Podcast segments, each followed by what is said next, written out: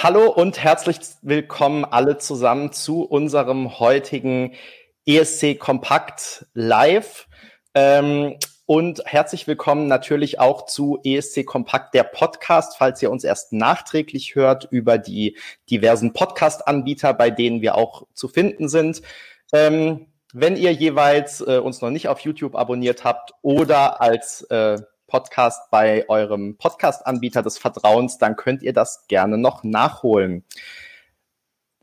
Zunächst mal äh, wünsche ich euch allen äh, Prost und guten Appetit und hoffe, ihr habt euch auch eingedeckt. Cheers. Zum Wohle, zum Wohle. Happy Mellow. Cheers, everybody. Mm. Prost.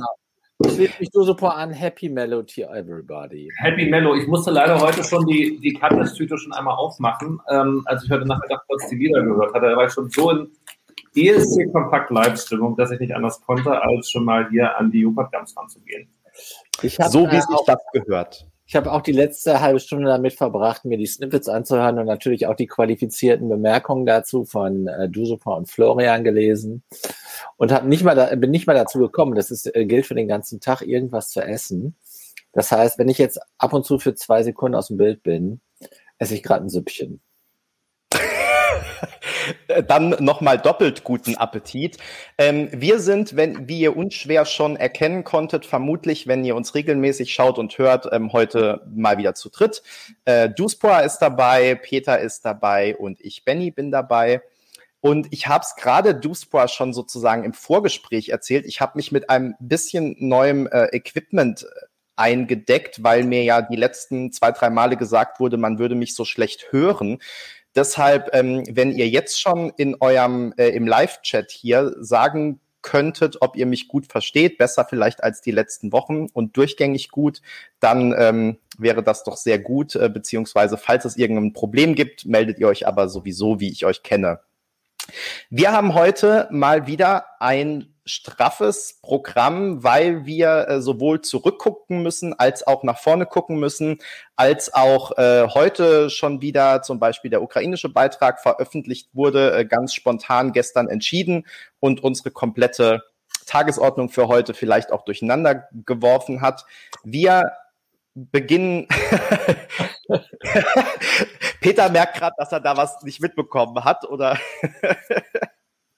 Na, wir schauen. Wir sind ja ähm, gut im Improvisieren und ähm, werden das nachher bestimmt hinkriegen. Ich starte aber mit meiner ähm, altbewährten Frage. Was war denn euer ESC Highlight, jetzt guckt Duspor ganz panisch, der ähm, vergangenen Woche. Was hat euch besonders gut gefallen, sei es Song, Show, Künstler, wie auch immer?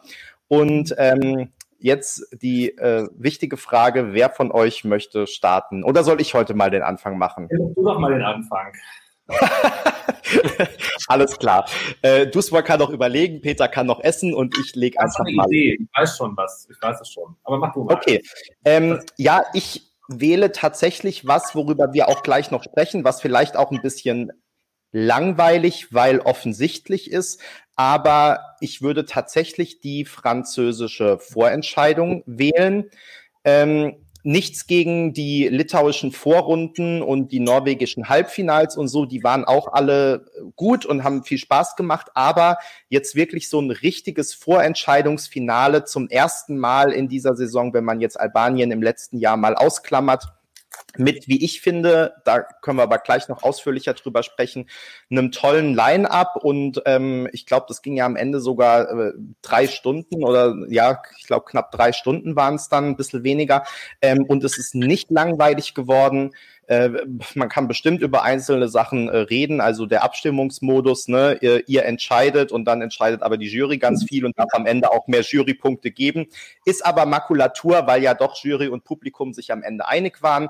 Aber wie gesagt, das war so mein Highlight und hat mir wirklich den Samstagabend versüßt, weil es wirklich viel Spaß gemacht hat und so nach meinem Empfinden das erste richtige Finale, wo in diesem Jahr mal so ein bisschen, ja, wirklich Entscheidungsfeeling aufgekommen ist und das hat mir wirklich viel Spaß gemacht. Du Sporbit.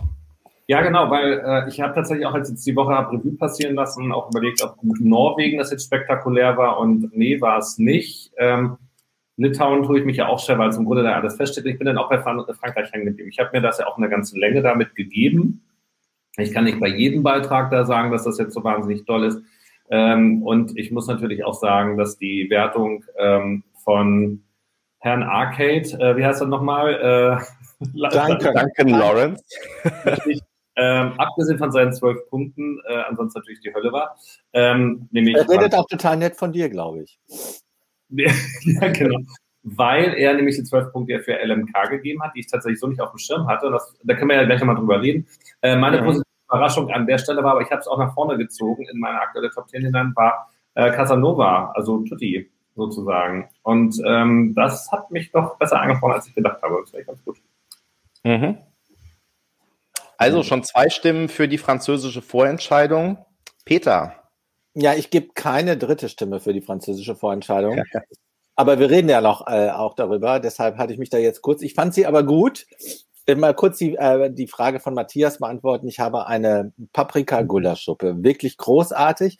Und die ist von meiner Kollegin Melissa, die ungefähr, wenn ich in die Richtung zeige, äh, ungefähr zehn Meter Luftlinie von mir sitzt und die mir ab und zu was zu essen mitbringt. Und wenn ich die heute Abend nicht gegessen hätte und hätte stehen lassen, dann hätte mich Melissa gegrillt. Und äh, das wäre noch schlimmer, als wenn ich hier gemobbt worden wäre, weil ich äh, Suppe esse. Da habe ich mich für die äh, wirklich köstliche Gulasch-Paprikasuppe von ähm, Melissa entschieden. Meine Highlights der Woche, also mein eigentliches Highlight der Woche, sage ich zum Schluss. Ich habe aber noch einen kurzen Recap. Ich habe ja letzte Woche äh, gestanden, dass ich anders als sonst noch nicht die Bunte und die Gala gescreent habe. Und ausgerechnet letzte Woche hätte ich das machen müssen, weil das wurde dann mein Highlight des Wochenendes. Wie hat die Gala aufgemacht? Nee, gar nicht war die Bunte. Ah. Jetzt Hochzeit von Lena Meyer-Landrut für unsere Zuhörer. Jetzt ist es offiziell. Ne? Weil und dann, die Gala es vermeldet hat, ist es offiziell. Oder haben, haben Sie da ein Exklusivinterview gegeben und das da bestätigt? Nein, ähm, das reicht. Äh, offiziell reicht für mich, so als äh, dem Boulevard nahestehender, äh, in den Medien wirkender, äh, wenn die Bunte was schreibt und keiner dementiert. Ah. Weil sonst hätte Lena längst äh, ihre Anwälte in Bewegung gesetzt. Hat sie aber nicht. Äh, sie äh, nehmen die Sache, wie sie kommt, was sie, ähm, finde ich, zusätzlich sympathisch macht. Dann habe ich letzte Woche ein Buch Dummy in die Kamera gehalten. Und zwar dieses. Aber dieses Mal ist es kein Dummy, sondern das echte Buch was ich auch äh, morgen oder in den nächsten Tagen auf dem Blog zehnmal verlosen werde. Und es lohnt sich allein schon wegen dieses Bildes. In dieses Bild, das kann ich letzte Woche noch nicht, habe ich mich schockverliebt. Peter, du müsstest das auch beschreiben für unsere Podcast-HörerInnen. Ja, und wir erkennen es auch nur so halb, selbst im äh, Livestream. Das ist, wir sehen Judith Rakers mit einem Huhn. Genau, wir sehen äh, Judith Rakers nicht mit irgendeinem Huhn, sondern mit ihrem eigenen eierlegenden Huhn was jeden Tag für Judith Hühner produziert. Sie hält jetzt auch Hühner und in dem Buch und in dem Buch, wie Barbara Schöneberger auch. Sie auch manchmal mit im Studio, wenn, wenn, wenn keiner zu Hause ist. Oder? Um, äh, um zusätzlichen ähm, äh, Bezug nochmal zum ESC herzustellen. Also viele äh, ESC-Moderatorinnen halten Hühner, äh, ist das Summary. Aber in diesem Buch sind Dutzende von Judith. Ähm, in äh, Hingabe widmet sie sich ihrem Hühnerhof das äh, Buch hat drei Kapitel. Sie macht Gemüse, sie macht Hühner, Hühner und sie macht noch was Drittes, was ich jetzt vergessen habe. Ähm, jedenfalls das so meine boulevardeskeren Highlights und mein musikalisches Highlight der Woche, der Start des Mellow.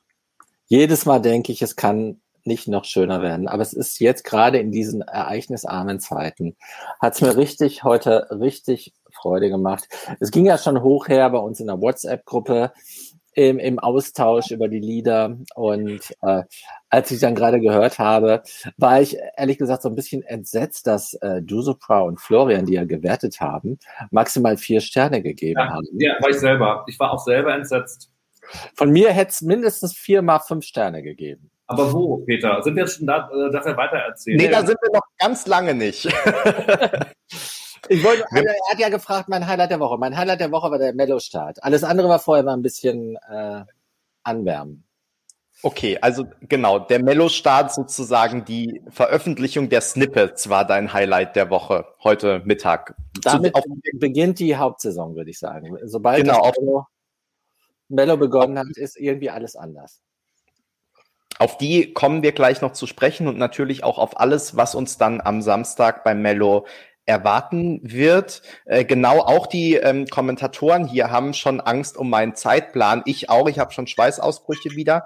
Ähm, das, holen, das holen wir später wieder auf, wenn wir über Ukraine reden, da sage ich gar nichts. über die Ukraine müssen wir mindestens 20 Minuten reden. Wenn so lange kriegt der Beitrag an. Hat ein Kommentator kommentiert. Und er hat recht. Darüber können wir dann nachher streiten. Ähm, ich wollte noch zwei Sachen sagen, die unsere Leser hier in die Kommentare im Livestream geschrieben haben. Nämlich zum einen wurde genannt, wurden genannt die Tänzer von äh, Big Daddy Carsten in äh, Norwegen. Die waren natürlich wirklich auch ein absolutes Highlight, kann man sagen. Absolut. Leider nicht ins Finale gekommen, aber was nicht ist, kann ja vielleicht noch in der Antra Schansen werden. In ähm, äh, Norwegen, die waren. Oh. Okay. Und ähm, die, ähm, der Kommentarrekord wurde genannt. Schlimm, dass da unsere Leser dran denken müssen und nicht wir das machen. Äh, denn beim Live-Blog zum französischen Vorentscheid gab es einen neuen Kommentarrekord auf ESC Kompakt. Also die meisten Kommentare ever, ever, ever zu einem Beitrag. Ich meine, es wären über 650 gewesen. Ich habe jetzt nicht nochmal nachgeguckt nach dem aktuellen Stand. Ähm, jedenfalls so viele wie noch nie, so viele wie nicht bei unser Lied für Rotterdam, so viele wie nicht bei ähm, der Ersatzshow aus der Elbphilharmonie und ähm, nicht, so, nicht mal so viele wie bei der tollen Show Worldwide Wohnzimmer, ähm, die nämlich bislang den Rekord hatte, aber ich glaube auch nur, weil sie halt einfach fünf Stunden ging und äh, natürlich in fünf Stunden können dann viele Kommentare zusammenkommen. Oder was ansonsten sehe, ich möchte aber kurz darauf verweisen, übrigens auf dem äh, Spotify Original Podcast Jokes, habe ich mir nämlich äh, gestern Abend über den Weg gelaufen, ist das Worldwide Wohnzimmer in der letzten Folge zu Gast, die zwar schon am 11. Januar veröffentlicht worden ist, aber wenn man sich nochmal mit Dennis und seinem Bruder äh, beschäftigen will, die sind da zu Gast. Just saying, Jokes mit Till Reiners heißt der Podcast. Und da sind Worldwide Wohnzimmer. Bin ich drüber gestolpert, dachte mir, die hatten noch die zweitmeisten Kommentare ever, ever, ever auf ESC Kompakt. Und die sind ja beide super cute. Also nicht, dass das eine Rolle spielt, aber ich finde, man kann es mal äh, so ein bisschen nach vorne heben. Also die, also die haben da äh, zwar relativ viel Stuss geredet, aber äh, das äh, super gut aussehend. Das kompensiert. Ja, war ja auch unterstützt ähm, von, wie hieß er nochmal? Hier, Fresh Torge. Fresh Torge, 6 minus, ich das erkannt haben, in welcher Tiefe Peter Urban auch tatsächlich belastbare Kommentare geben kann. Das war ja ja, und man muss ja sagen, aber der Ton war noch schlechter als beim ESC Kompakt Livestream oder Podcast. Also insofern, ähm, ja, und das mit professionellem Equipment. Aber gut, ähm, das äh, liegt hinter uns. Wir schauen auf dieses Jahr und sind jetzt angekommen bei der französischen Vorentscheidung, weil wir starten natürlich mit dem Rückblick auf die vergangene Woche. Äh, ich habe gerade schon gesagt, ich fand die Show ganz wunderbar. Ich ähm, höre die Playlist sehr gerne rauf und runter. Es sind jetzt etliche Titel davon unter meinen aktuell meistgehörten Titeln auf Spotify, weil ich einfach finde, ja, wie gesagt, man kann die Playlist gut runterhören. Es gibt eigentlich, lasst mich nicht lügen, aber ich glaube keinen Song, den ich weiter skippen muss, weil ich ihn gar nicht ertrage. Und äh, ja, insofern war ich da echt sehr äh, begeistert und ähm, würde natürlich gern von euch wissen, wie ihr die Show so fandet. Peter, vielleicht steigst du mal ein, äh, dann kann Duspor das wieder auffangen, weil du hast ja schon angekündigt, dass du es vielleicht nicht ganz so hundertprozentig gut fandest.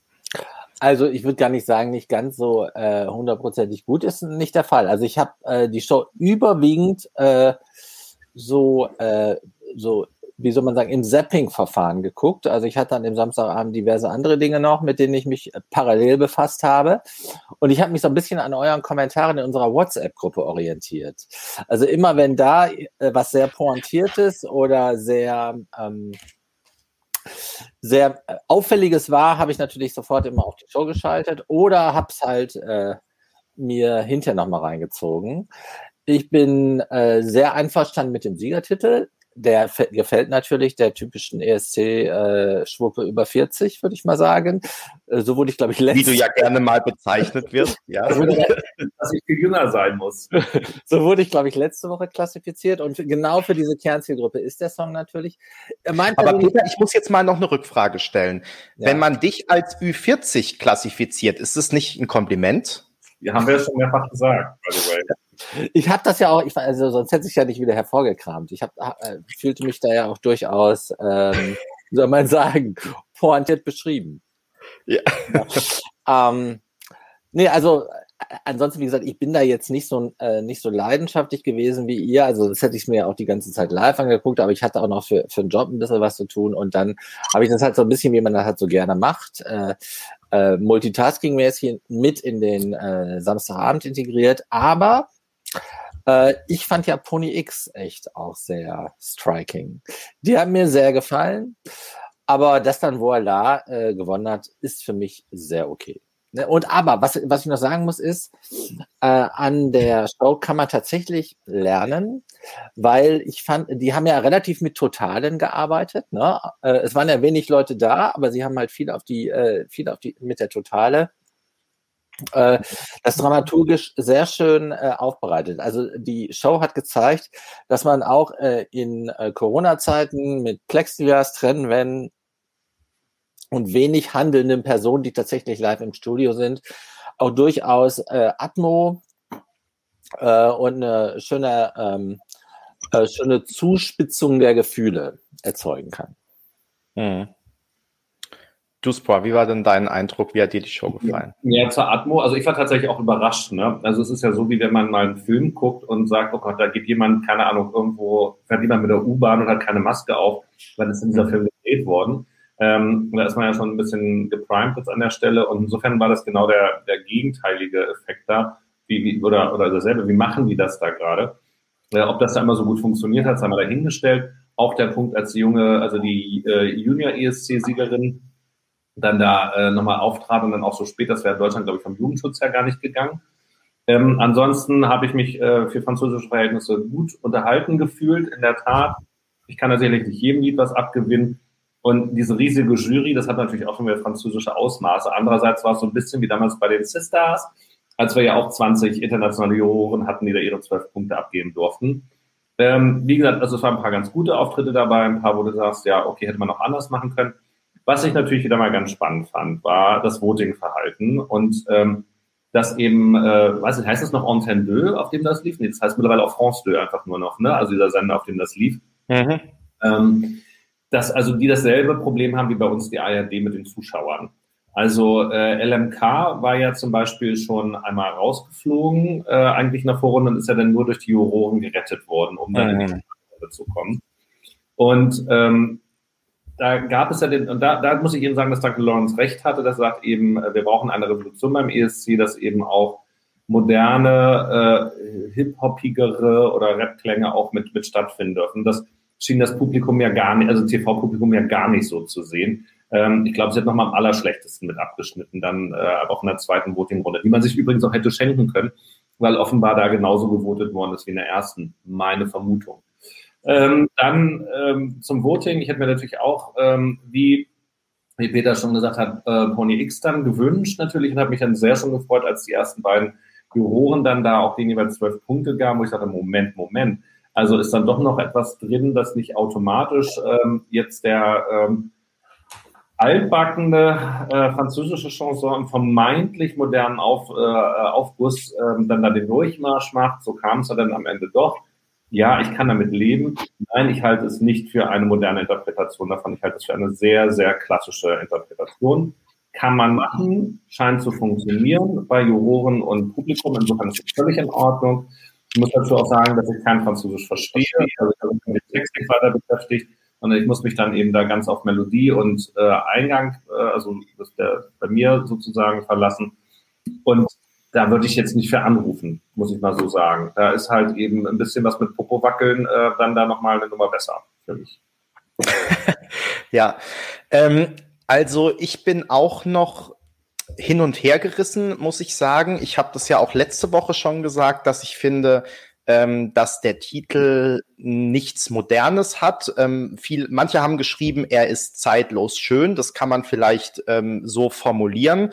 Und natürlich kann sowas auch mal ähm, funktionieren. Manche haben da den Vergleich zu ähm, Portugal, Sal Portugal, Salvador Sobral gezogen. Ich finde, der Vergleich ist dann doch ein bisschen an den Haaren herbeigezogen, aber natürlich, es kann auch mal was gewinnen, von dem man es nicht erwartet, wo man vielleicht auch denkt, im modernen Musikzirkus hat sowas keinen Platz. Ähm, ich habe mich noch gar nicht entschieden, ehrlich gesagt, und ich würde jetzt nicht wagen, eine Prognose abzugeben, weil ich mir am Ende beides vorstellen kann. Ich könnte mir vorstellen, dass wirklich die Zuschauer da größtenteils sagen, das ist so altbacken, was sollen wir damit? Aber dass jetzt so viele den Titel so gut finden, ähm, hat mich doch ein bisschen ins Grübeln kommen lassen. Und ich muss auch sagen, also bei mir hat er zum Beispiel durch die Performance ganz stark nochmal gewonnen. Ähm, es war jetzt weiß ich nicht, es war kein Feuerwerk oder es war, ja, ich fand, es war einfach gut umgesetzt. Also gerade ähm, dann am Ende, als dieses doch so dramatische Kamera hin und her, aber sehr eng an ihrem Gesicht, ähm, ich fand, es war einfach gut umgesetzt. Ähm, so eine Ballade muss man ja dann auch, oder so ein Chanson in dem Fall, muss man ja dann doch auch richtig umsetzen. Und für mich hat es im Vergleich zu, als ich die Songs nur gehört habe, gewonnen durch die Performance. Und mhm. ähm, deswegen könnte ich mir schon vorstellen, dass das durchaus auch andere so sehen. Und ich habe es ja letzte Woche oder vorletzte Woche in Bezug auf Kano gesagt. Äh, da lag ich auch total daneben, ähm, weil ich auch da dachte, dass es viel zu schlagermäßig und es landet da nicht ganz vorne. Und dann war es auf Nummer eins bei den Publikumsstimmen von 2019, rede ich jetzt beim ESC. Und ähm, ich könnte mir das durchaus vorstellen, dass das offensichtlich so vielen Leuten gefällt. Vielleicht sind es auch diese beiden Pole in diesem Jahr, in diesem Corona-Jahr, wo man entweder sagt, ich brauche so einen ganz verrückten, schnellen Song, vielleicht wie The Roop, wo ich meine Sorgen mal für drei Minuten vergessen kann und die mir sagen, es ist okay, wenn ich allein zu Hause tanze. Oder auch sowas ähm, wirklich ganz Dramatisches, ähm, wo äh, ich das Gefühl habe, vor allem wenn ich kein Französisch verstehe und nicht weiß, wovon sie eigentlich singt, dass da jemand sozusagen meinen Schmerz auf die Bühne bringt.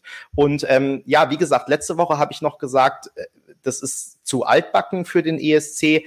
Nach den vielen positiven Reaktionen bin ich mir jetzt nicht mehr so sicher und könnte mir durchaus vorstellen, dass das als zeitlos, klassisch doch relativ weit vorne landet, wenn die französische Delegation sich jetzt nicht plötzlich entscheidet, da einen Eiffelturm im Hintergrund wieder zu zeigen.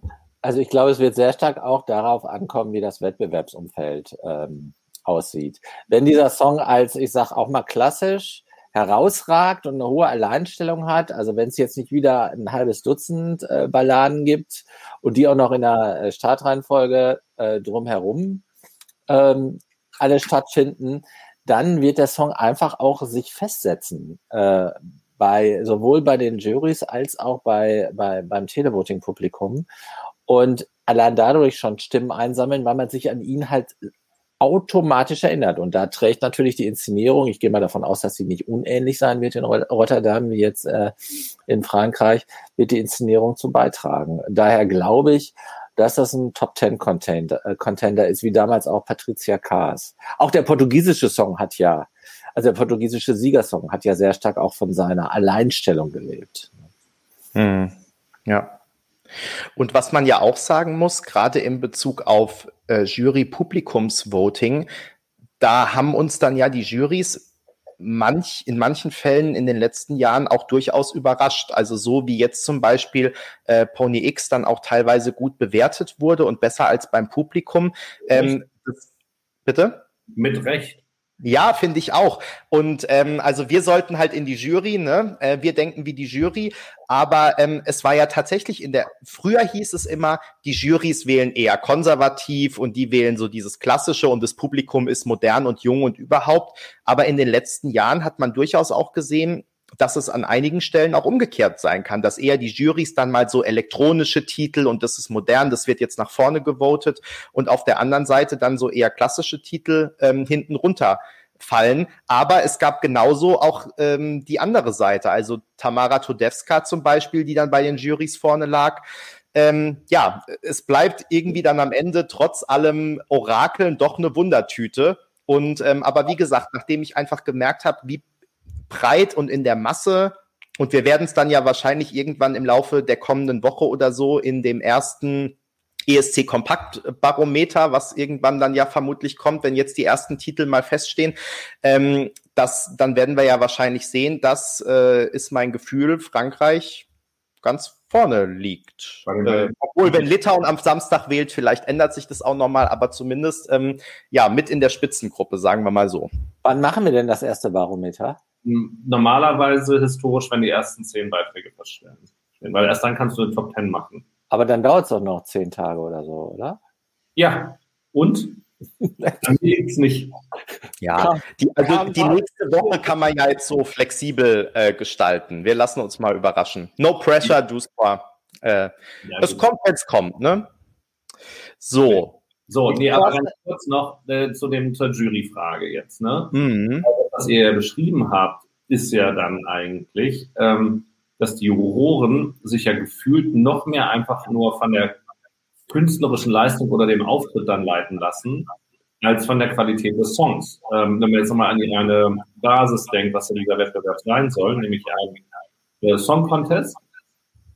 Ähm, und du aber jetzt gerade gesagt hast, Conny, dass mal sowas, eine sehr klassische Ballade und wirklich, also dieser Song ist jetzt ähm, keine, keine Neuerfindung in irgendeiner Form. Und äh, also weil zeitlos die Diskussion war ja eben schon. Ähm, das lebt ganz klar von der Künstlerin und ihrer Ausstrahlung, die sie auch hat und die PR-Verweise und so weiter, mag, mag ja alles sein. Das ist auch schön, dass es dann offenbar wieder solche charismatischen Künstlerinnen gibt, auch jetzt in, in, in unserer Lebenszeit sozusagen. Aber ist das eigentlich die Aufgabe der Jury, danach dann zu gehen und sich da so emotional nur, nur treiben zu lassen, wie dann der Auftritt ist und äh, was wie viel Ausstrahlung der Künstler oder die Künstlerin hat? Oder sollten nicht eigentlich die da sein, um eben auch zu gucken, ne, was ist denn eigentlich, äh, was ist denn genau modern oder was ist denn eine besonders äh, tolle äh, Komposition, die irgendwas einfängt? Und da finde ich, haben sie aus der Perspektive total am Ziel vorbeigearbeitet. Mhm. Muss man mal jetzt mal so sagen. Ja, also ihr wisst ja wahrscheinlich aus einigen ähm, meiner äh, Kommentare aus der Vergangenheit, damals auch noch auf dem Prinz-Blog, ähm, ich bin überhaupt kein Jury-Fan, weil ich die eigentlich total für verzichtbar halte und ähm, finde Power to the People und ähm, eigentlich sollten die Zuschauer ähm, abstimmen. Ich glaube, dieses Fass machen wir jetzt nicht aus. Ich finde halt nach wie vor, wenn man seine Show schon nennt, ihr entscheidet, und dann ähm, lässt man aber die Jury zum einen diesen siebten Song dann noch mit unter die ersten acht. Das war ja total Panne, weil irgendwie von Anfang an klar war, dass das dann chancenlos ist. Ich glaube, sie hat es dann noch auf Platz fünf oder vier geschafft, äh, auch natürlich durch die Jury hauptsächlich.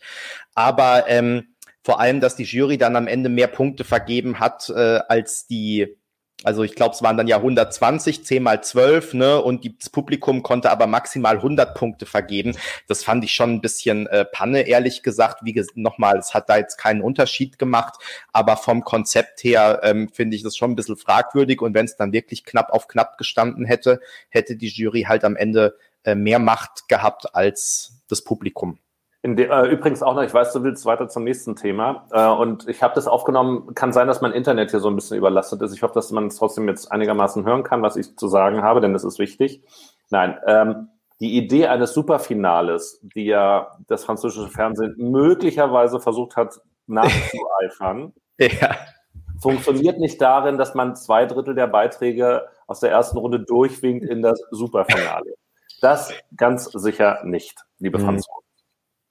Ich, ja, ich habe auch den, also den Sinn, der Sinn hat sich mir absolut nicht erschlossen. Also hätten die von mir aus vier oder fünf gemacht und dann hätten die ja vielleicht auch sogar noch mal auftreten können oder so, wenn man alles ein bisschen straffer gemacht hätte. Aber dann acht durchzuwinken und einfach noch mal den Schnelldurchlauf zu zeigen, fertig, äh, das war wirklich ein bisschen seltsam. Ja. Vor allen Dingen die wenigen, die dann nicht mehr dabei sein durften, die waren dann so, so richtig die echten Loser. Ne? Ja. ja.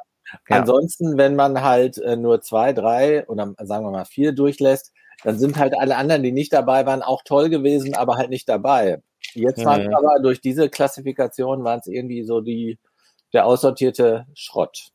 Ja.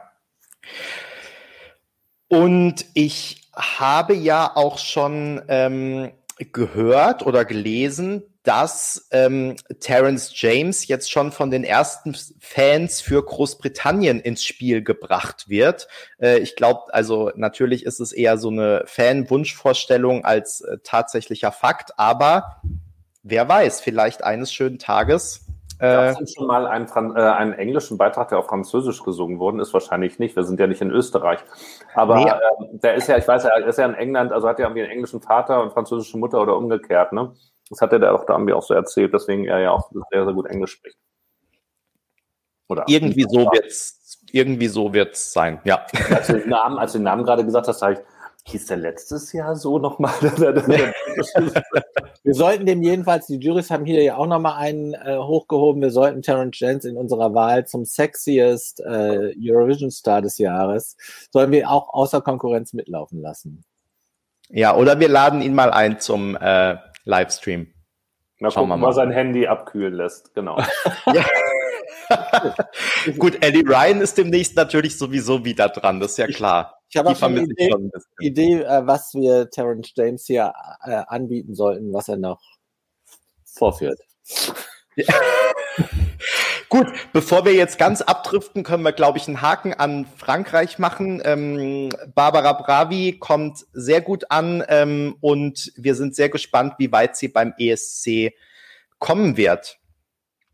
Als nächstes auf meiner Tagesordnung steht eigentlich schon der Ausblick aufs ähm, Mello und ich glaube, den machen wir jetzt auch erstmal äh, zuerst, weil der bestimmt auch viel Zeit noch in Anspruch nehmen wird, weil wir ja alle große Mello-Fans sind. Ich glaube, das ist kein Geheimnis, können wir auch nicht verstecken. Äh, Peter hat es schon vorträglich als sein Highlight der Woche und wahrscheinlich in der nächsten Woche ist dann auch der Start des Mello nochmal das Highlight der Woche. Äh, man kann das Mello gar nicht oft genug zu seinem Highlight machen und um mal ein bisschen, ähm, wenn Peter immer plaudert, kann ich ja auch mal ein bisschen plaudern. Ähm, Peter und ich haben uns ja auch beim Mello oder vielmehr äh, beim Feiern nach dem Mello 2010, damals waren wir sehr jung, muss man sagen, die Zeiten sind vorbei, kennengelernt damals in Stockholm. Ähm, insofern, äh, Duspor, bei uns beiden hat es dann zwei Monate länger gedauert bis zum ESC in Oslo, aber Peter und ich haben uns schon äh, beim Mello kennengelernt. Und ähm, insofern, ja, es verbindet uns das Mello immer und ähm, ja, ich bin auch immer froh, wenn das startet und äh, fahre ja normalerweise auch immer äh, nach Stockholm zum Finale dann. Dieses Jahr nicht überraschenderweise, aber ähm, das Mello ist natürlich immer ein Highlight der Saison und ähm, äh, Duspa, du bist ja sozusagen unser äh, nicht ganz so heimlicher Mello-Beauftragter des e von ESC Kompakt. Äh, hast jetzt auch gerade noch mal gesagt, was wir alles so von den Shows in den nächsten sechs Wochen erwarten können. Und ähm, deswegen mach doch vielleicht mal den Aufschlag, was erwartet uns denn in diesem Jahr beim Mello? Also, was erstmal schon mal beeindruckend ist, ist, dass, ähm, ich glaube, das haben auch zwei, drei Leute ja in dem Kommentar äh, oder in den Kommentaren mit aufgegriffen, dass das schwedische Fernsehen sich nicht lumpen lässt und jetzt keine 0815 billige Studioproduktion macht, sondern dass sie auch, obwohl sie dieses Jahr alle sechs Shows aus demselben Studio senden werden, also aus derselben Halle, also im Annexit äh, im Süden von Stockholm, dass sie genauso viel Geld dafür ausgeben werden wie vorher, als sie sonst auf Tour waren.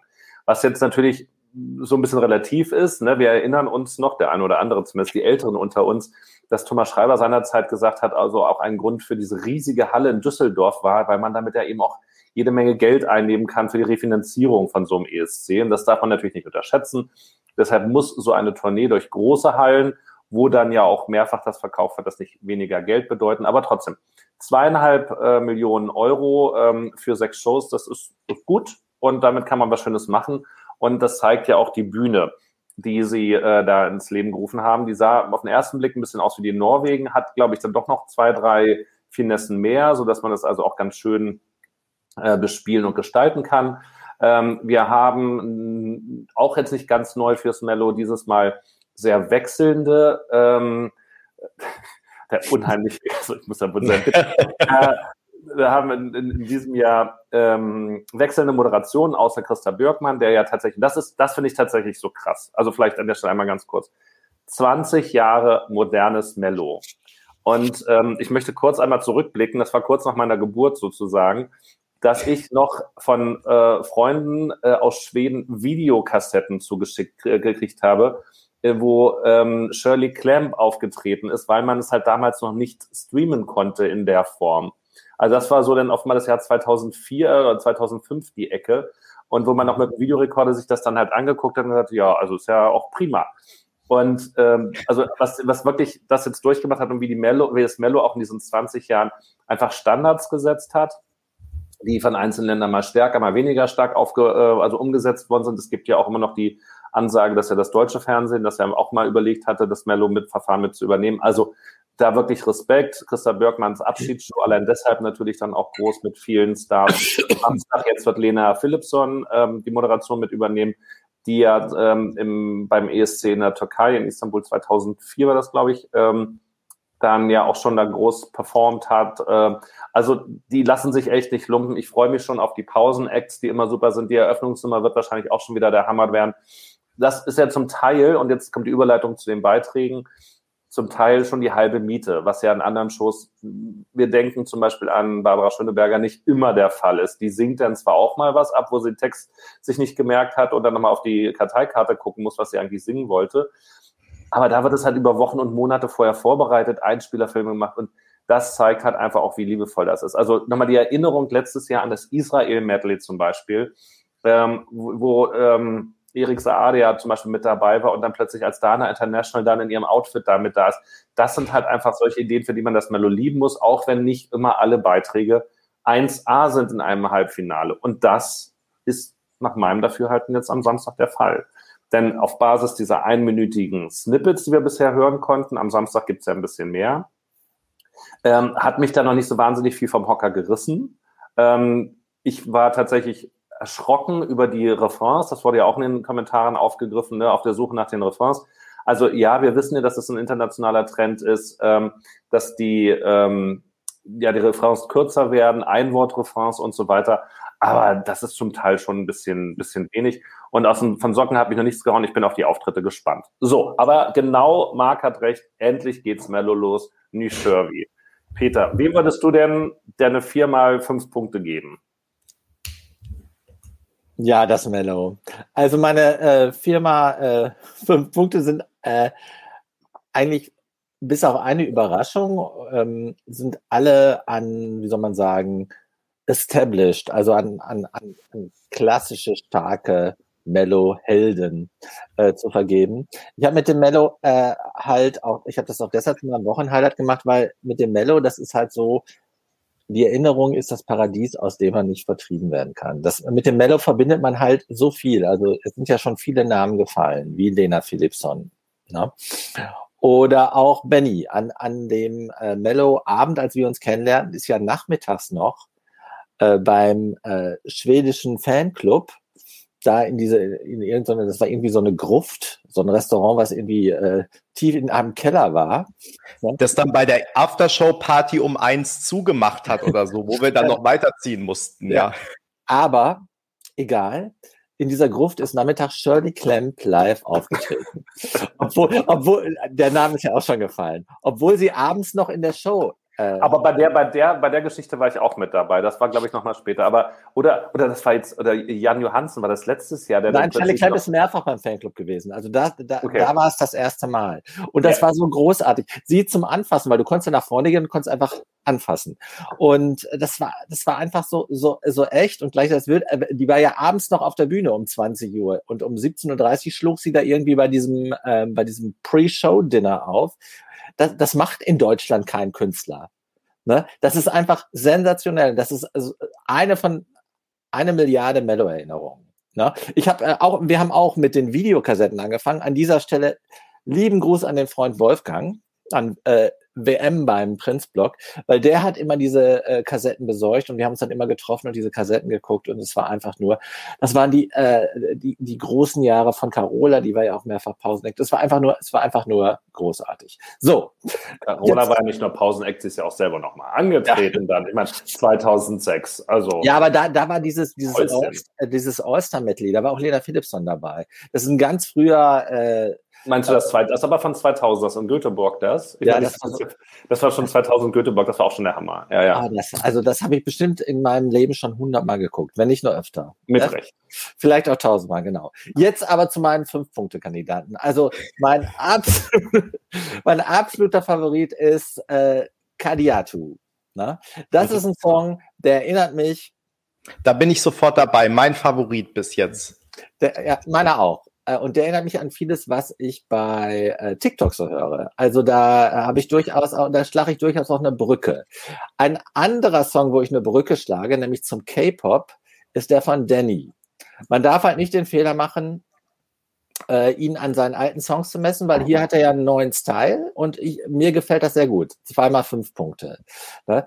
Ich muss, glaube ich, nicht sagen, jetzt komme ich wieder auf die Jessica Andersson hoffentlich.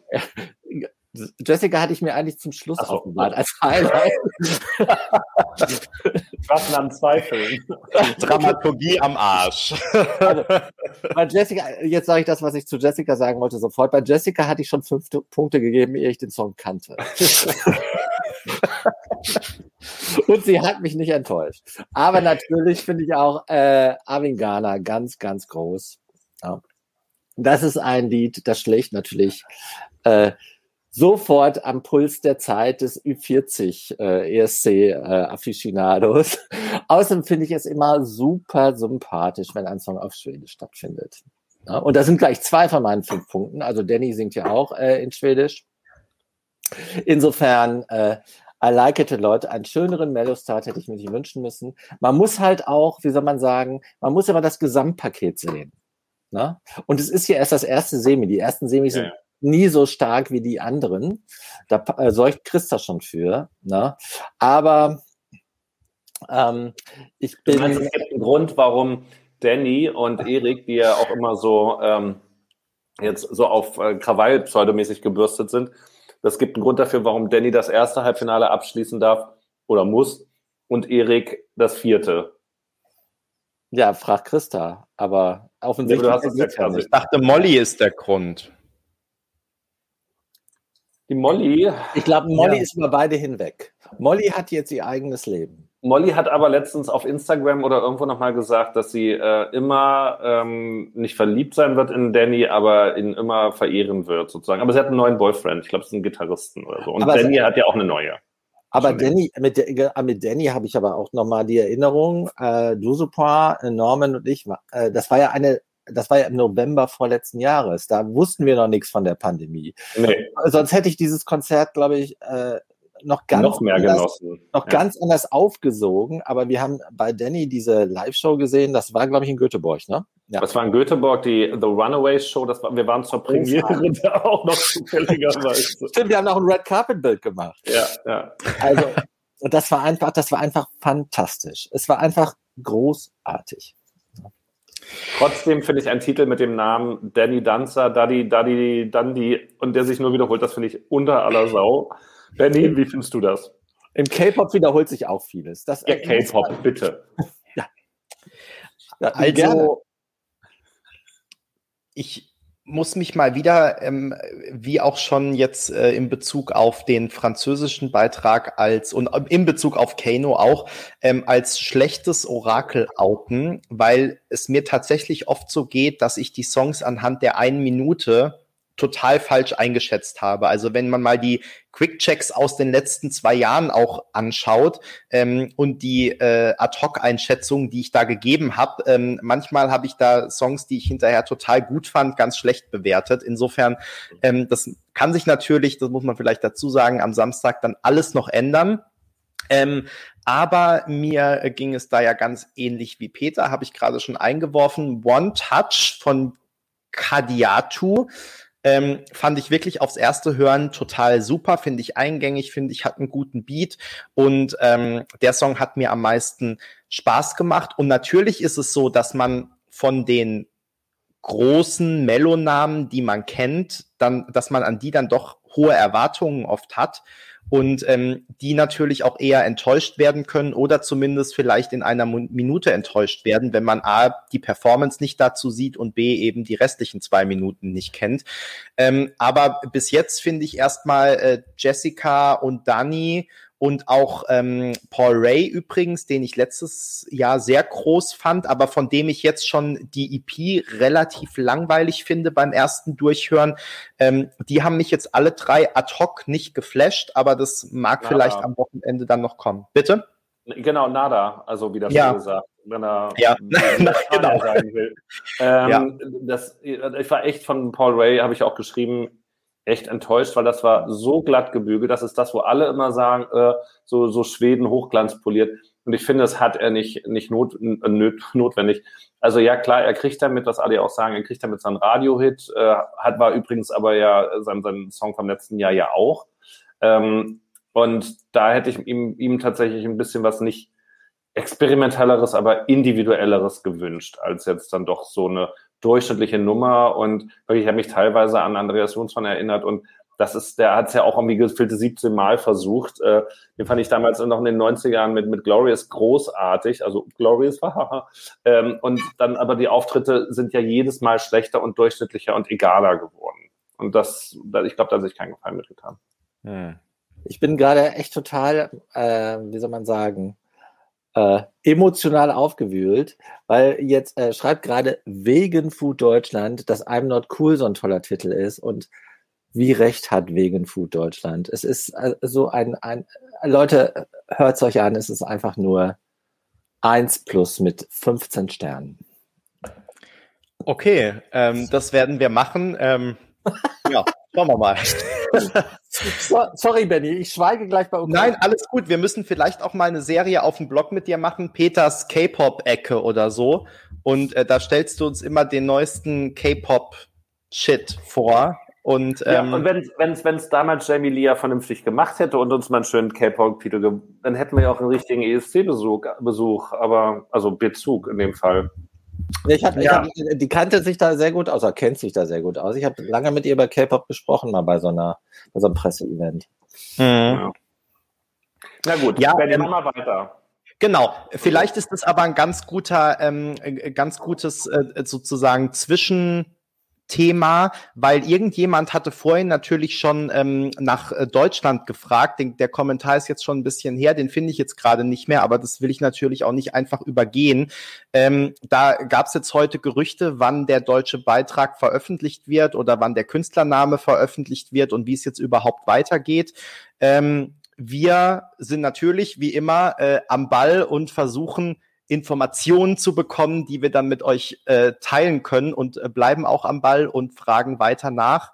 Und ähm, da gilt wie für alle wichtigen News oder wie vorhin irgendjemand ähm, mir auf Facebook, glaube ich, geschrieben hat, ähm, es ist halt doch nur eine echte Nachricht, wenn es auf ESC kompakt steht. Insofern, ähm, genau, sobald wir was erfahren und sobald es da was ähm, Offizielles gibt, äh, schreiben wir natürlich sofort darüber und ähm, genau, wie gesagt, klemmen uns dahinter und versuchen immer was rauszubekommen. Äh, das nur eingeschoben und jetzt würde ich gleich noch was einschieben, was ähm, die Zuseher und Hörer nicht wissen, weil die die Tagesordnung nicht kennen. Aber ähm, aufgrund der aktuellen Entwicklungen müssen wir natürlich und vielleicht dringender als über die unterschiedlichen Szenarien, unter denen der ESC stattfinden kann, weil es da eh nicht so wirklich viel Neues gab und ähm, weil ja auch noch mehr oder weniger alles offen ist äh, und dass sie versuchen, äh, die Künstler alle nach Rotterdam zu bekommen und dafür eher auf Publikum in der Halle verzichten, konnten wir uns schon so ein bisschen denken. Deswegen waren da nicht so richtig interessante News dabei. Und deswegen würde ich eigentlich lieber kurz mit euch über die Ukraine sprechen. Heute wurde ähm, nicht ganz überraschend, weil gestern wurde es angekündigt, der ukrainische Beitrag veröffentlicht, aber es ging jetzt doch irgendwie ruckzuck. Also bei unserem letzten ESC Kompakt Live wussten wir noch nichts. Dann wurde am Freitag bekannt gegeben, dass eine Jury den Beitrag auswählt. Am Sonntag, glaube ich, oder Montag wurde gesagt, die Jury hat jetzt einen Beitrag ausgewählt. Gestern wurde gesagt, der Beitrag kommt heute und der Beitrag kam heute. Und Überraschung, äh, der Beitrag heißt Schum ähm, von Go A, die ja schon gesetzt waren. Und äh, Schum, das Interessante daran ist, dass der schon im Januar als ganz normale Single veröffentlicht wurde, noch vier Minuten hat. Äh, das heißt, noch gekürzt werden muss und eine neue Version dann im März veröffentlicht werden soll. Aber es ging jetzt ruckzuck plötzlich in der Ukraine und wir haben einen ukrainischen Beitrag, über den natürlich seit heute und wieder für drei Tage, wie immer, jetzt auch schon in unserem ESC-Barometer auf ESC Kompakt abgestimmt werden kann. Und die Meinungen sind relativ positiv. Also eine Mehrheit der Leute sagt entweder der Titel ist gut oder ganz hervorragend.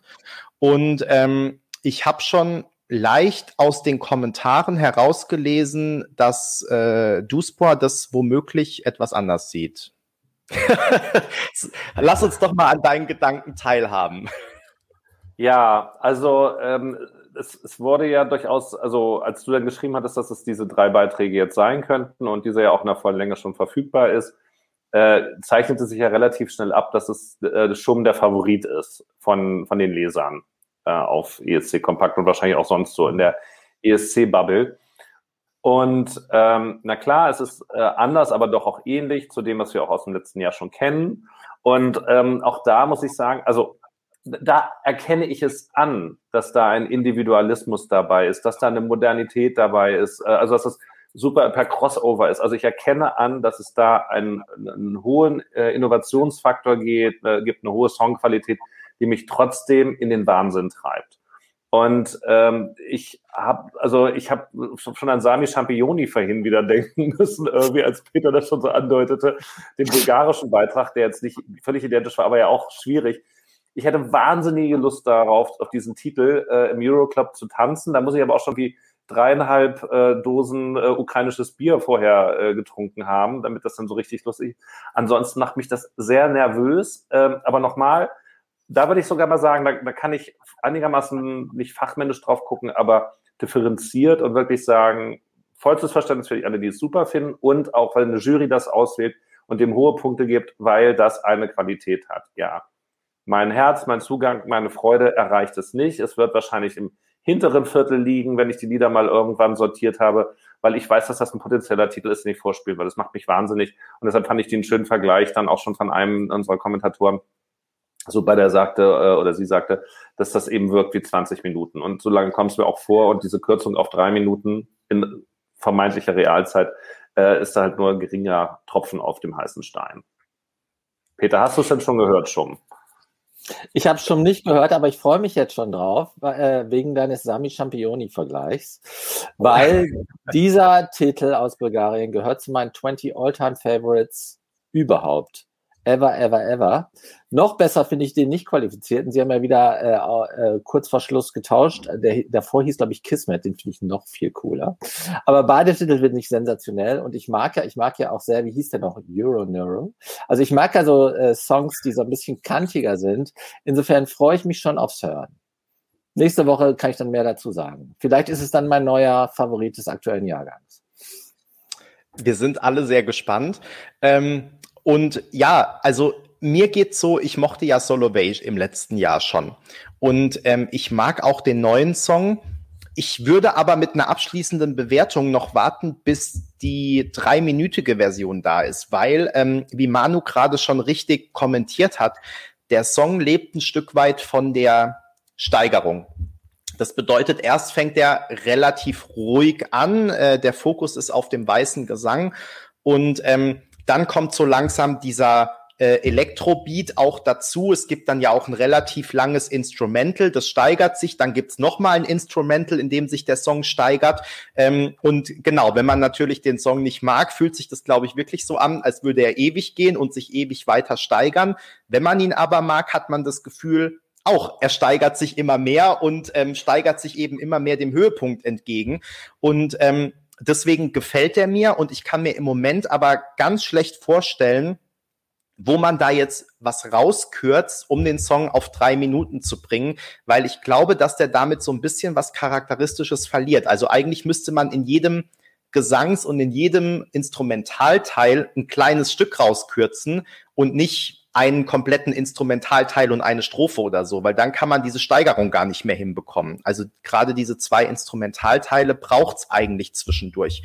Ähm, deswegen bin ich sehr gespannt, wie sie das am Ende noch machen wollen. Ich finde es ja immer ganz interessant, dass dann doch ähm, die Jurys ähm, offensichtlich immer aufgrund von Versionen entscheiden, die noch nicht die endgültigen sind und die dann nochmal überarbeitet werden, weil ich denke, dadurch kann ein Song schon was äh, von seiner Art verlieren und sich doch nochmal ganz anders anhören. Aber ähm, also ich bin erstmal weiterhin positiv gestimmt. Mir gefällt der Song, aber wie gesagt, noch unter dem Vorbehalt, dass ich mal gespannt bin, wie sie das auch auf die drei Minuten äh, bringen wollen. Und ähm, was ich auch noch erwähnen wollte, ist, dass wir jetzt natürlich unseren ersten Corona-Song haben. Es steht ja zu vielleicht befürchten, dass das in diesem Jahr so intensiv gespielt wird, wie es schon beim Junior ESC war und wie es im letzten Jahr beim Junior ESC zum Thema Umwelt und Nachhaltigkeit war, ähm, dass jetzt wirklich alle mit so einem Lied um die Ecke kommen, ähm, entweder alles ist furchtbar oder ich brauche meine Freunde oder ich fühle mich so allein oder eben so wie es hier jetzt bei Go A ist. Ich meine, im Zweifel werden es nicht sonderlich oder werden es zumindest alle, die ähm, nur die englischsprachigen Songs verstehen, äh, die werden die Message vielleicht nicht gleich mitbekommen, je nachdem, wie sie das auch auf die Bühne bringen. Aber es ist eben der erste Song, der sagen soll, äh, uns verbindet hier was, wir machen was zusammen und es ist ja auch so ein, eine äh, alte ukrainische Tradition oder zumindest in Teilen der Ukraine, wo man eben dann zusammen den äh, Frühling mit einem Ritual begrüßt hat, Gesang und Tanz und so.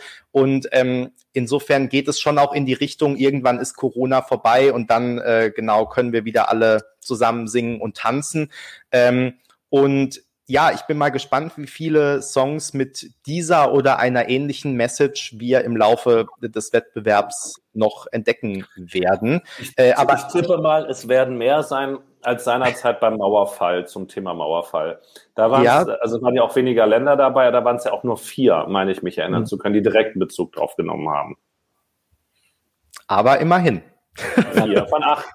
Die Brandenburger Tor frei zu leben. genau. Und dann noch Simone hatte noch einen und noch irgendwer. Also ich meine, mich zu erinnern, dass es vier waren. Ja. Also, wir lassen uns mal überraschen. Ähm, wie gesagt, Keine ich, Mauer mehr. Das war der, das war der, der österreichische. Das und das andere war, na klar, das war der, der Siegertitel dann in Sieme. Also ich würde mich nicht wundern, äh, genau, Extreme und trotzdem liebe ich. Aber es gab, es gab, ja auch später noch mit äh, Songs mit Bezug. Keine Grenzen, ich treue. Ja, ja, aber das ist, ja, das ist ja schon wieder EU-Beitritt von Polen dann, aber, weil das war ja nochmal 13 Jahre später irgendwie gefühlt. Aber ja, und aber trotzdem wichtig, da hat also ein Mauerfall-Song oder Europa vereinigt sich Song gewonnen. Was bedeuten könnte, dass in diesem Jahr dann ein ähm, Corona-Song gewinnt. Könnte Was sein, könnte aber auch nicht sein. Ja, wir jedenfalls Corona-Songs haben, ist es sehr wahrscheinlich. Das, ja, aber äh, diese Songs äh, registrieren ja immer dann, wenn das Happy End vollzogen ist. Und das ist in meiner nicht der Fall. Hm. Also vielleicht, wenn der, wenn der ESC im Oktober stattfinden würde, dann vielleicht. Also beim Kinder-ESC wieder. ja. Da, oder, oder halt nächstes Jahr. Obwohl nächstes Jahr ist es hoffentlich schon wieder äh, gar nicht ja, mehr. Da gibt es was Neues. Im Relevant Set. Ne? Mhm. Wir können sogar jetzt anhand dieses Themas schon so langsam in den Blick auf das kommende Wochenende schwenken. Wir haben über das Melodiefestival schon gesprochen, das am Samstag stattfindet, beziehungsweise das erste Halbfinale, das am Samstag stattfindet. Es findet natürlich auch das vierte Halbfinale in Norwegen statt. Duisburg, muss man dazu noch irgendwas sagen? Ähm, das, so viele Sachen. Der Montag kommt mir schon wieder so lange her vor, zumal ja diese Sachen da auch morgens um, um 7.30 Uhr, ab 8 Uhr dann ja veröffentlicht werden. Also ich kann mal sagen, wie mein Eindruck war, die Songs sind alle furchtbar. Ja, also mich hat da auch jetzt nicht so super ja. geflasht. Also wie gesagt, ich müsste selber nochmal nachgucken. Die haben es jetzt auch noch nicht so bei mir in, äh, in, in die Playlist oben hingeschafft, mhm. aber ich habe auch keine Zeit gehabt, das richtig zu hören. Heute Nacht kommt ja noch äh, ein Titel, ach, von Atle, von Atle Patterson kommt heute der Titel. Der, der, der kriegt ja schon mal äh, bei Peter sicherlich, ähm, möglicherweise auch bei anderen, ähm, ein, zwei Visualitätspunkte. Ich gehe da gar nicht nach. Eben. und, und, deshalb ähm, ist das sicherlich auch nochmal ein, ein Hingucker und möglicherweise auch ein Hinhörer. Also ähm, wenn der sich auch dran hält, ich kann nachher gleich mal gucken, ähm, ob dann vielleicht um Mitternacht der auch schon wieder live geschaltet wird. Das ist ja meistens jetzt so bei diesen ähm, feststehenden Titeln, dass sie dann ab Mitternacht tatsächlich verfügbar sind. Dann hört ihr sie natürlich äh, bei uns zuerst. Und man muss auch noch erwähnen, dass wir um 21 Uhr live bei uns und exklusiv und überhaupt ähm, die offizielle Premiere des äh, Kano-Videos zu Monument haben, äh, die ihr natürlich, das aber nur als Randnotiz, auch überall sonst und auf Video sehen könnt, aber auf ESC Kompakt natürlich ganz besonders. 21 Uhr heute Abend ähm, das heißt, ihr könnt jetzt dann gleich noch trinken und essen und so und dann aber um 21 Uhr ganz schnell wieder auf ESC Kompakt. Peter, du wolltest noch was sagen. Ja, aber das ist so ein bisschen off-topic. Ich wollte nur sagen, äh, was bei mir jetzt äh, äh, immer stärker reüssiert, ist Axel. Das heißt, wir sollten fin Finnland nicht aus den Augen verlieren. Ja. Ich bin inzwischen äh, von allen Songs die, äh, des aktuellen Jahrgangs schon fast dedicated to Axel. Ja. Mit seinen schönen Klamotten. Und jetzt helft mir doch nochmal. Ich habe ein bisschen die Kontrolle verloren. Ähm, zu viele Bälle in der Luft. Ähm, was ist eigentlich jetzt, also ist jetzt am Wochenende auch Litauen? Also steht dann äh, ab, ab Samstag The Root fest, ne? Ja, stimmt. Ich habe mitten im Satz abgebrochen, um dann dich nach Norwegen zu fragen. Du hast vollkommen recht. Danke für den subtilen Hinweis. Und äh, genau, ähm, neben Schweden und Norwegen haben wir am Samstag auch das große Finale in Litauen, wo sich dann entscheiden wird, ob The Roop eine Zweitchance beim ESC bekommen und mit Discotheque, das nach wie vor leider in den äh, Dachländern nicht verfügbar ist. Äh, überall sonst in Europa und auf der Welt offensichtlich schon, nur bei uns nicht. Äh, niemand weiß warum, weil The Roop schon vor zwei Wochen gepostet haben, dass sie mit ihrer Plattenfirma in Kontakt sind und es um ein technisches Problem gehen würde. Aber ähm, ja, seit zwei Wochen kann es niemand äh, lösen und es ist also weder auf äh, iTunes, Apple Music, Spotify, dieser, alles, was es halt so gibt. Ähm, es ist leider nicht äh, verfügbar, was glaube ich für uns ein bisschen gut war, weil alle suchen auf Google danach und deswegen haben alle unseren letzten Livestream äh, geklickt, weil der heißt nämlich äh, Discotheque von The Roop ähm, oder hat es ganz vorne in der Zeile. Ja, ähm, genau. Ähm, also wir hoffen natürlich, dass sich das noch irgendwann ändert und ähm, das Finale dürfte vielleicht nicht so richtig spannend werden, wobei da haben wir schon ausführlich drüber gesprochen. Überraschungen sind natürlich immer möglich, aber also das wäre wirklich eine riesen, riesen Überraschung, wenn The Roop da nicht zum ESC fahren würden. Naja, dann ist natürlich, dann kommt es jetzt zum Schwur. Ach nee, Peter erst noch, ja. Ja. Ja, also äh, es gibt ja in Europa auch immer noch, also, also sagen wir mal in der EBU auch immer noch Länder, äh, wo es nur eine Partei gibt oder einen Kandidaten. Und so kommt mir das so ein bisschen in Litauen vor, jetzt bei dem VE. Also alles andere als The Roop, ach nee, ich würde, ich würde, glaube ich, viele Bitcoins darauf setzen, dass die das machen. Ja, also alles andere wäre ein bisschen komisch. Außer, außer, das wäre natürlich ein großartiger Skandal, wenn die Jury The Roop verhindern würde. Ja, weil, weil sie nicht wollen, dass, dass, dass sie nachher möglicherweise den ESC gewinnen und das Land über den ESC im Jahr 2021 pleite geht. Äh, andererseits würde es ja überrannt werden. Wahrscheinlich würde die Anwohnerzahl äh, von Litauen sich verdoppeln während der ESC-Woche, weil alle so ausgehungert sind und äh, wieder zu einem Live-ESC wollen, dass aus den drei Millionen netten, nee, Litauer sind es ja in dem Fall, sechs Millionen würden. Platz wäre. Nicht, ja, ich weiß auch nicht, es ist, glaube ich, kein gutes Konzept. Wenn man denn schon den Vorjahres äh, Act nochmal nimmt, dann sollte man den gleich nehmen und nicht in der Vorentscheidung antreten lassen. Erst recht nicht bei The Roop, die ja äh, den ESC, wenn man äh, auf die Wettbüros guckt und auch auf das äh, internationale, die internationalen Reaktionen auf den Song, wahrscheinlich auch beim ESC weit vorne, wenn nicht ganz oben gelandet werden. Mhm. Also ob das so ein gutes VE-Konzept ist, I don't think so. Ja, dann kommen ja, wir jetzt nochmal zur Spur. Achso, nee, nee, Benny, mach du mal, ja. Ja, ihr habt natürlich, also du hast gerade das Wort Jury nochmal erwähnt, über die wir ja vorhin auch schon bei Frankreich gesprochen haben. Und natürlich ist es immer so eine große Unbekannte, weil gerade in Litauen, da machen die dann ja auch immer ihren äh, stundenlangen Gesprächskreis und man weiß gar nicht, was die da alles jetzt für Infos austauschen und ähm, was dann da am das Ende. Aber, weil du kein Litauisch sprichst, das wäre sonst anders. Ja, Ja, ich natürlich. Also sie gegenseitig wissen, was sie sagen und auch die Litauer wissen wahrscheinlich, was sie sagen. Aber wir wissen es eben nicht und vielleicht werden da ganz geheime Geheimbotschaften eigentlich oder da wird, da sagt dann einer, The Roop ist doof und plötzlich stimmen alle anderen für jemand anderen. Man weiß es ja nicht. Ja. Ich wollte noch ganz kurz ähm, vielleicht, weil du willst, dass wir uns festlegen, ne? aber ich wollte noch ganz kurz vielleicht das ESC-Kompakt-Ergebnis, das aktuelle vorlesen, damit wir auch vollumfassende Informationen haben, bevor ja, wir uns festlegen. Wir haben ja eine Umfrage auf dem Blog in der ihr. Nicht nur eine, Benny. Wir haben nicht nur ja, eine. Aber zu Litauen haben wir aktuell ein, ein hochwertiger Blog, weil wir viele Umfragen haben. Wenn es das Wort Umfrage noch nicht gäbe, es würde für uns erfunden werden. also zum litauischen Finale haben wir eine Umfrage auf dem Blog ah. äh, mit der Frage, wer soll gewinnen?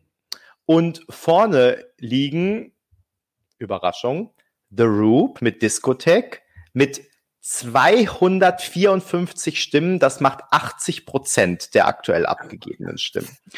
Also ich glaube, so eine Umfrage hat, also wir hatten wirklich schon viel und ich glaube, äh, bei Sisters war der Wert annähernd bei gefällt mir gar nicht oder so. Aber ähm, das, ich glaube, 80 Prozent, ich glaube, eine 80 Prozent für eine Antwortmöglichkeit hatten wir wirklich noch überhaupt nie. Zumindest kann ich mich nicht erinnern. Dahinter ist Gebrassi mit Where Do You Wanna Go 11 Prozent, 36 Votes. Und ich glaube tatsächlich, er ist der einzig oder er wäre der, der The Roop vom Thron kicken könnte, was ich nicht glaube, aber der immer äh, jetzt viele Jury und viele Zuschauerstimmen in den äh, im Halbfinale und in der Vorrunde gesammelt hat und der The Roop am ehesten gefährlich werden könnte, aber ich glaube nicht, dass das so sein wird. So, war das schon die Frage, die ich beantworten soll auch? Nein, nein. Ah, dann bitte.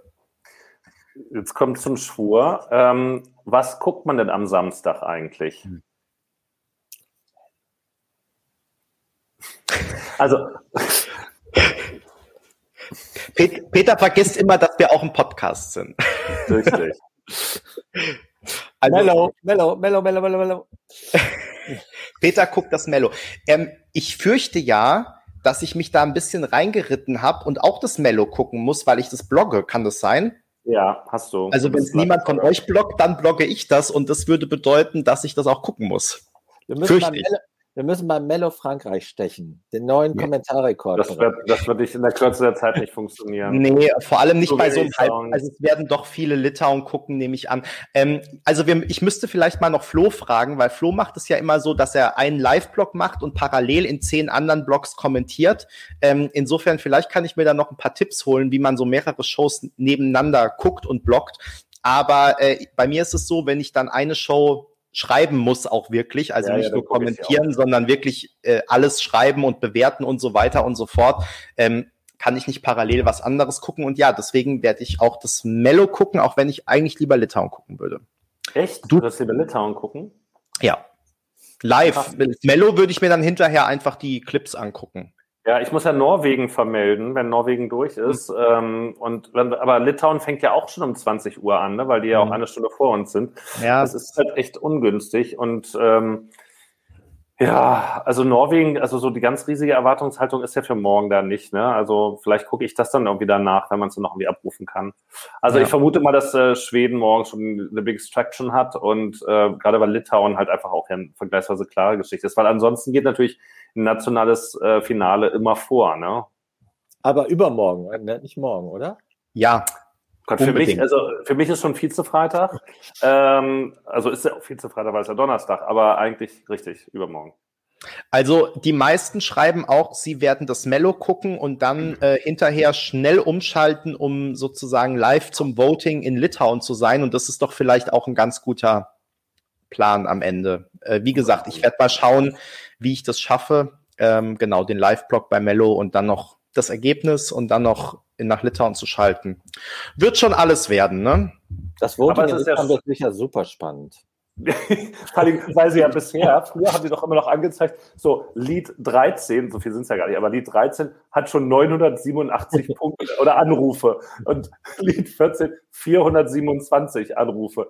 Das ist ja so die mit der exakten Aufrufzahl. So, so, Ja, also ähm, ganz viele hier von unseren Lesern schreiben auch, dass sie eben, äh, wie gesagt, das Mello gucken dann und ähm, ich wollte noch ganz kurz mal so ein bisschen aus dem Nähkästchen plaudern, weil Matti hier ja fragt, kann denn nicht Max Litauen blocken?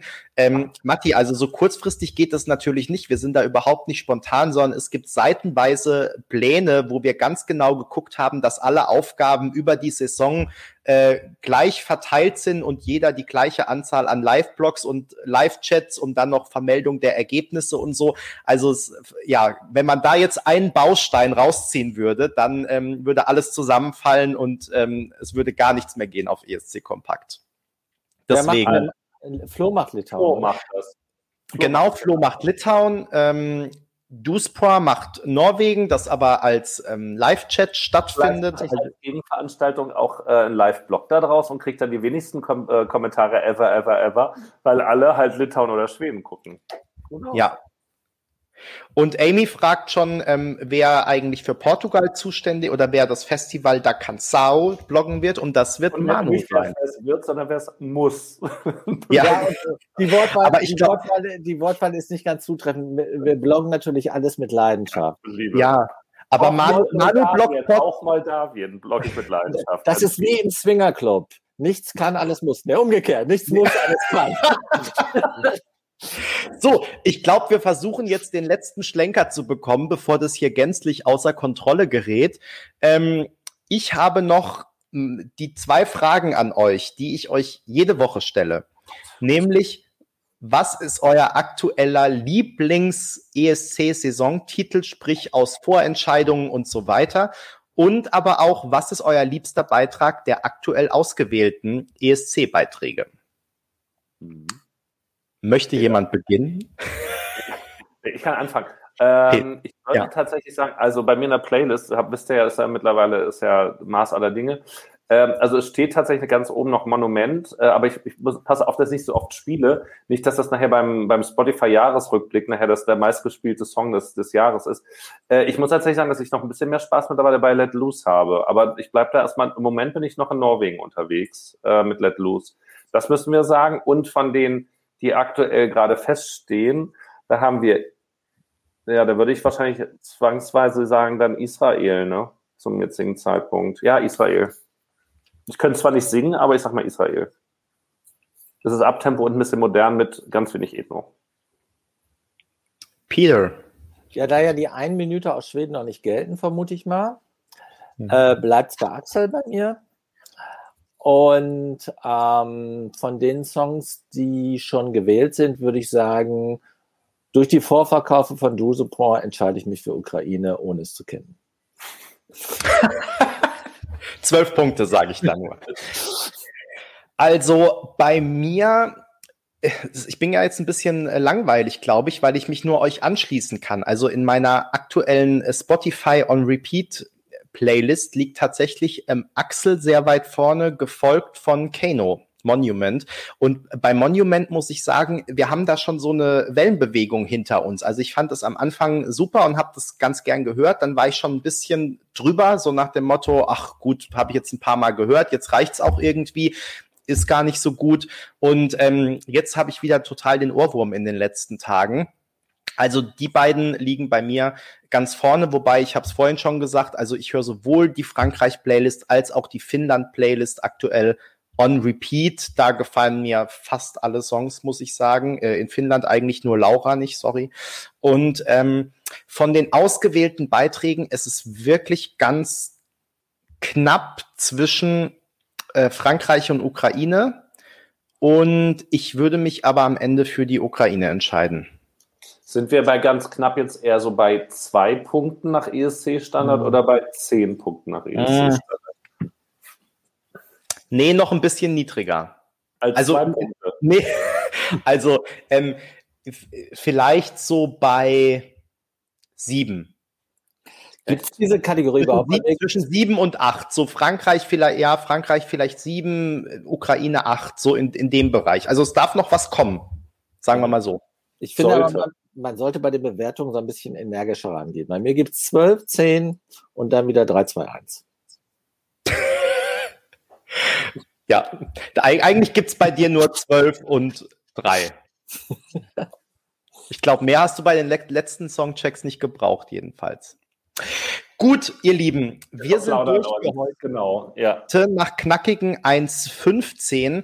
Ähm, Programmhinweise müssen wir, glaube ich, gar nicht mehr geben, haben wir jetzt schon abgehakt. Also wir machen zwei Live-Blogs, nämlich Schweden und Litauen am Samstag und den Live-Chat zu Norwegen. Wir freuen uns sehr, wenn ihr auf dem Blog vorbeiguckt, wenn ihr mitkommentiert. Wir freuen uns natürlich wie immer auch, wenn ihr dieses Video mit äh, Gefällt mir markiert, wenn ihr uns ähm, ein Abo dalasst oder auch äh, den Podcast abonniert. Und überhaupt, äh, wenn ihr uns auf allen möglichen sozialen Kanälen folgt, uns da gerne auch schreibt. Wir versuchen immer äh, zu antworten, zu reagieren, ähm, auf dem Blog in den Kommentaren natürlich auch. Sehr schön, dass ihr wieder dabei wart, dass ihr so fleißig mitkommentiert habt. Und wir freuen uns jetzt schon wieder auf den, äh, auf das nächste ESC Kompakt live und wünschen euch bis dahin eine gute Zeit. Auch so gut I, I, was? Live und in Farbe hieß das früher äh, immer. Live und in Farbe auf jeden Fall. Und wir sehen uns ja alle in einer Dreiviertelstunde schon wieder auf ESC Kompakt zur Video-Exklusivpremiere überhaupt von Kano Monument. Wenn ich das noch anschließen darf, in diesem Video ja. spielt die äh, fantastische, majestätische norwegische Landschaft die Hauptrolle und hunderte von Rentieren die Nebenrolle. Ich weiß nicht, welche Rolle die drei Kanos dabei einnehmen, aber Haupt- und Nebenrollen sind schon vergeben. Und ich weiß jedenfalls. Pressemeldung. Das, ich wollte gerade sagen, Pressemitteilungen erfüllen halt doch eine Funktion. Du hast sie offensichtlich auswendig gelernt, sehr löblich. In diesem Sinne, äh, habt eine gute Zeit und ähm, wir sehen uns dann bald wieder. Bis dahin. Ciao, ciao.